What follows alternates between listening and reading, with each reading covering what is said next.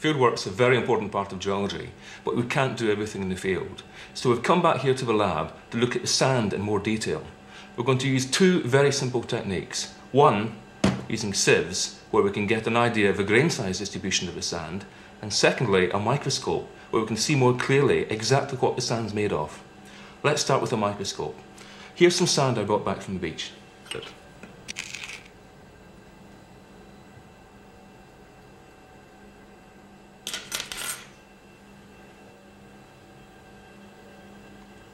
Right, this is a lovely sand. Lots of large quartz crystals, which are fairly angular and got nice reflecting surfaces on them. There's also some white creamy feldspars.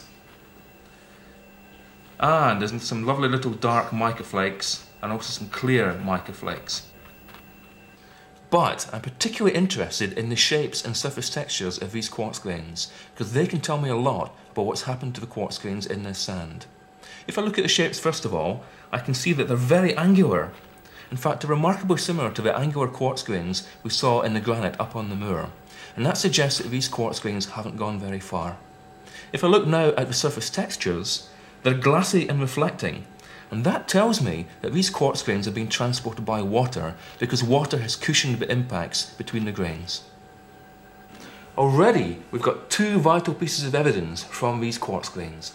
First of all, shape. They are angular, and that tells us that they have not been processed for very long, otherwise they would be more rounded. Secondly, we have surface texture. These quartz grains have glassy reflective surfaces, and that tells us that the main transporting medium was water. I have another sand here, let's have a more careful look at that one. I'll get rid of this one first.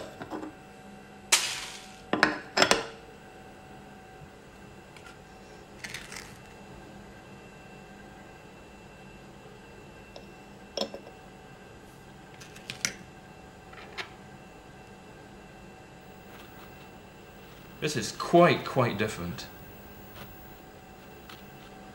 But what about this reddish surface colour we've got here? Let's take a more careful look at that. It certainly appears to be just a surface coating with the red stuff around it. So this appears just to be an iron oxide coating on some of these grains. But again, I'm very interested in the surface texture and the shape. Let's have a look at the shape first. Oh, it's really striking. These grains are beautifully rounded. There's hardly an angular surface to be seen anywhere. I have to think of some way in which I'm going to get very rounded grains with all the angular corners knocked off. But let's have a look at texture now. Look at this one here.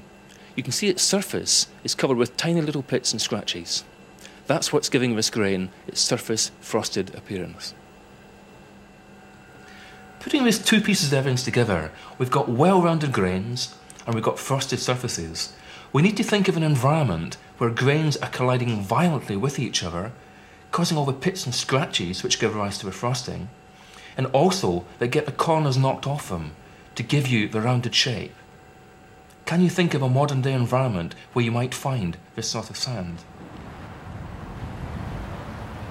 I hope you thought of a desert. There's no water there cushioning impacts between the grains. They can collide violently as the wind blows them around on the desert. So, microscopes provide us with three key pieces of evidence. First of all, the presence or absence of other rock fragments or mineral grains can tell us much about the original source of the sand. Secondly, the shapes of the quartz grains tell us how much they've been processed. And thirdly, the surface texture of the quartz grains tells us a great deal about the main transporting medium, frosted if it's wind, and glassy and reflecting if it's by water.